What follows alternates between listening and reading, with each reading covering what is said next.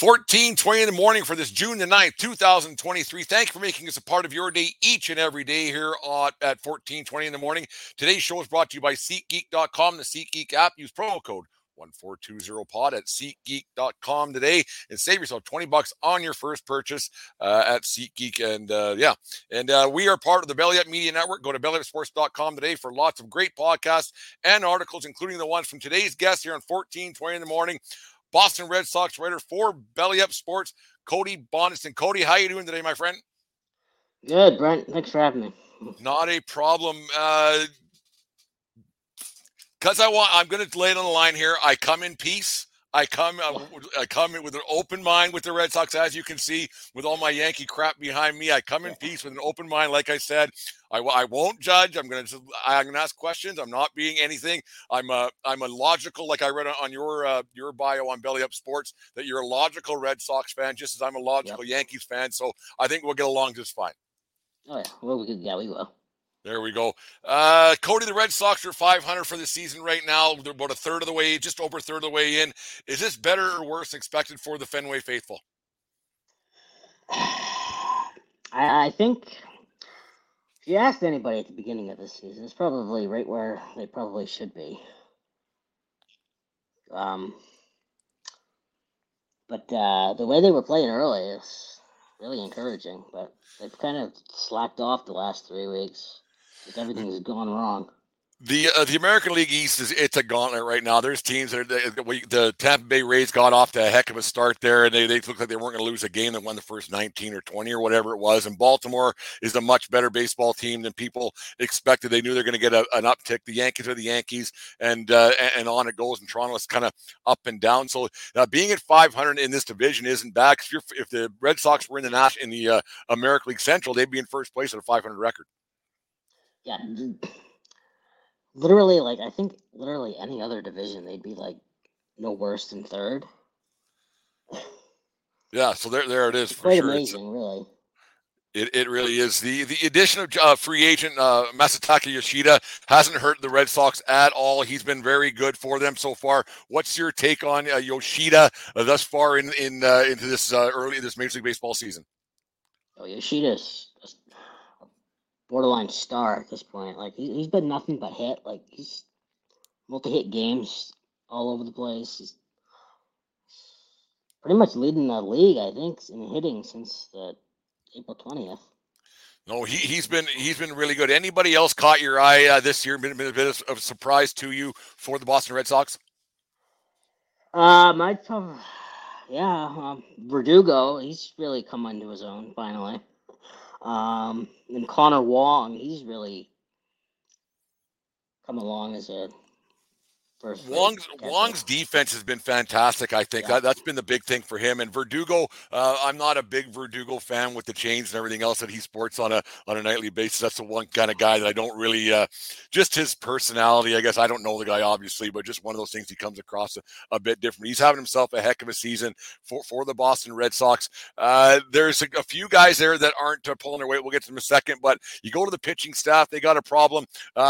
Chris Sale back on the back on the IL again. Is this guy ever going to be able to stay healthy and put together a season of, of any substance?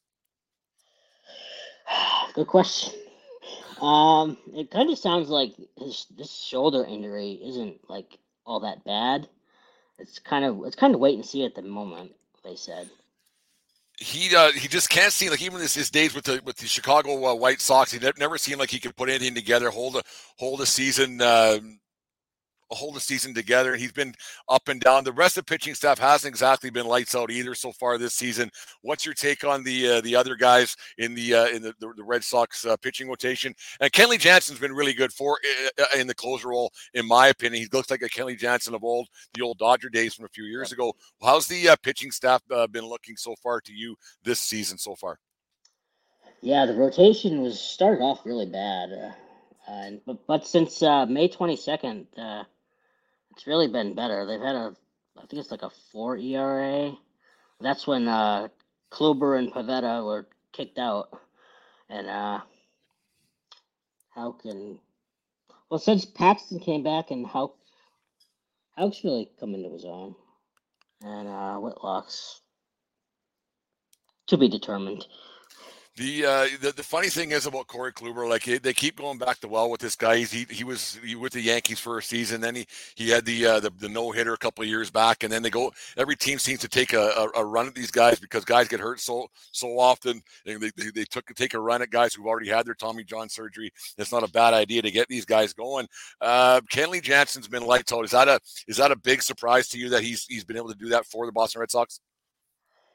Uh, yeah, it's a big surprise that he's probably better than he's ever been. I mean, we I expected him to be solid, like because based on last year, uh, they had nothing last year, so all he, all he had to do was close out more than he blew. But he's yeah, he's been a revelation, really the uh, the Red Sox, and this isn't a shot at this is just what statistically speaking, the Red Sox are, are last in the, in the, Amer- the American League in defense. They have not been playing good defense. A lot of errors night in, night out. More specifically, Enrique Hernandez. Um, what can they do about this guy? I think he's got 13 or 14 errors already this season at shortstop, and then they I know they platooned him out to center field a couple of times. But if you uh, are only hitting about 220 or 230, whatever it is, and have 13 errors, um, that's not what you want out of your shortstop. Nope. Yeah, there's no excuse that he's even out there anymore because Christian Arroyo is back, and uh, this Pablo Reyes guy picked up from Oakland. He's he's been really good at shortstop. So your best infield right now for the Red Sox is Arroyo and Reyes. They should be playing every day. There's no no excuse for Kike to be even anywhere near the shortstop it's almost like his best days are behind him. He's been around around for a little bit. You, you got to think that if they, if this Red Sox team doesn't um, make some noise in, in, the very near future, if they don't get some wins here and there, and they, they, don't make a little bit of a climb in that tough American League East, that you you might see some guys coming up from uh, from the from the minors. Is there anybody in the minor leagues that maybe the Red Sox might take a peek at? Um. Well, Chris Murphy, a left-handed pitcher, made his debut last night. He was really good. Uh, three innings, five strikeouts, no runs. The, the bullpen really has no left-handed pitching that can get anybody out. Bleier is has been terrible and he's hurt. Uh, Joely Rodriguez has been hurt all year. Um, really, the only guys they have is Brennan Bernardino and Ryan Sherriff, but they've been up and down.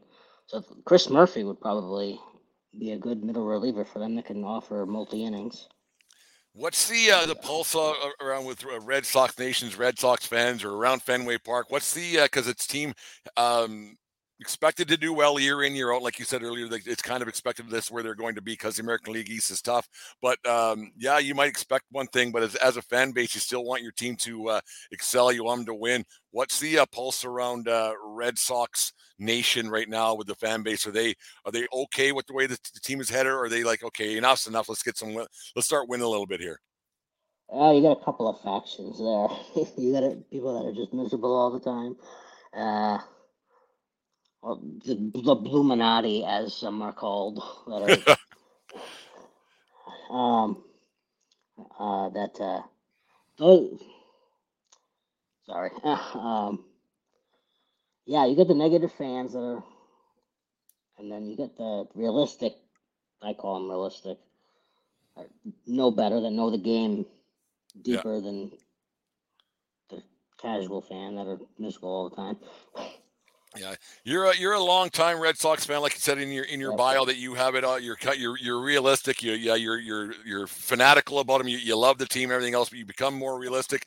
Uh, what's uh, a time either at Fenway or at a ballpark or one of your one of your favorite moments on TV that you've seen or uh, or live, what that you'll never forget that will uh, always live in, in your mind in, in Red Sox uh, in in the Red Sox part of your brain?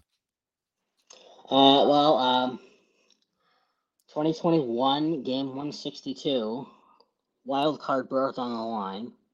Uh, I was at Nationals Park that day. Uh, come from behind win, clinch it. Uh, Devers hitting two home runs to win it, and then Pivetta close, striking out Juan Soto on a nasty curveball that clinched. Oh, really? That is a good moment. Yeah. yeah. Yep. No, that's that's pretty neat to get to see stuff like that. Like, cause it, it's uh, not very often you get great. Mo- like every game has a moment that you remember, but when it's come to, to actually win something, I mean, you can go to a game on a Wednesday or Thursday afternoon in June, you'll see something great that you might not have seen before. But to, oh, yeah. to be at a game that actually clinches something, that's uh, that's huge. And like you get those things in your head, you never forget them. That uh, that go in to clinch a wild card spot and everything else. And when there is big moments, Devers is still having himself a pretty good season. It's good that they kept him around. Oh yeah, yeah. They they really had to after the whole Bogaerts thing and the Mookie thing. They really had to.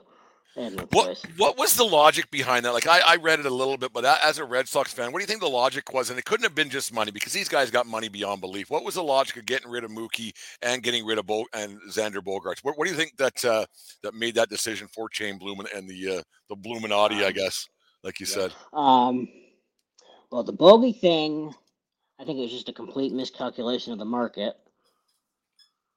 and uh, the Mookie thing there was no way he was re-signing before hitting free agencies.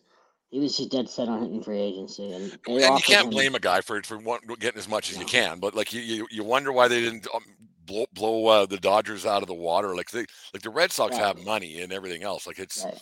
yeah, it's crazy to, to think how that, well, uh, that he wasn't.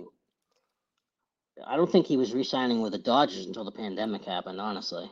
Oh really? that changed. Yeah, I think that changed his whole calculus.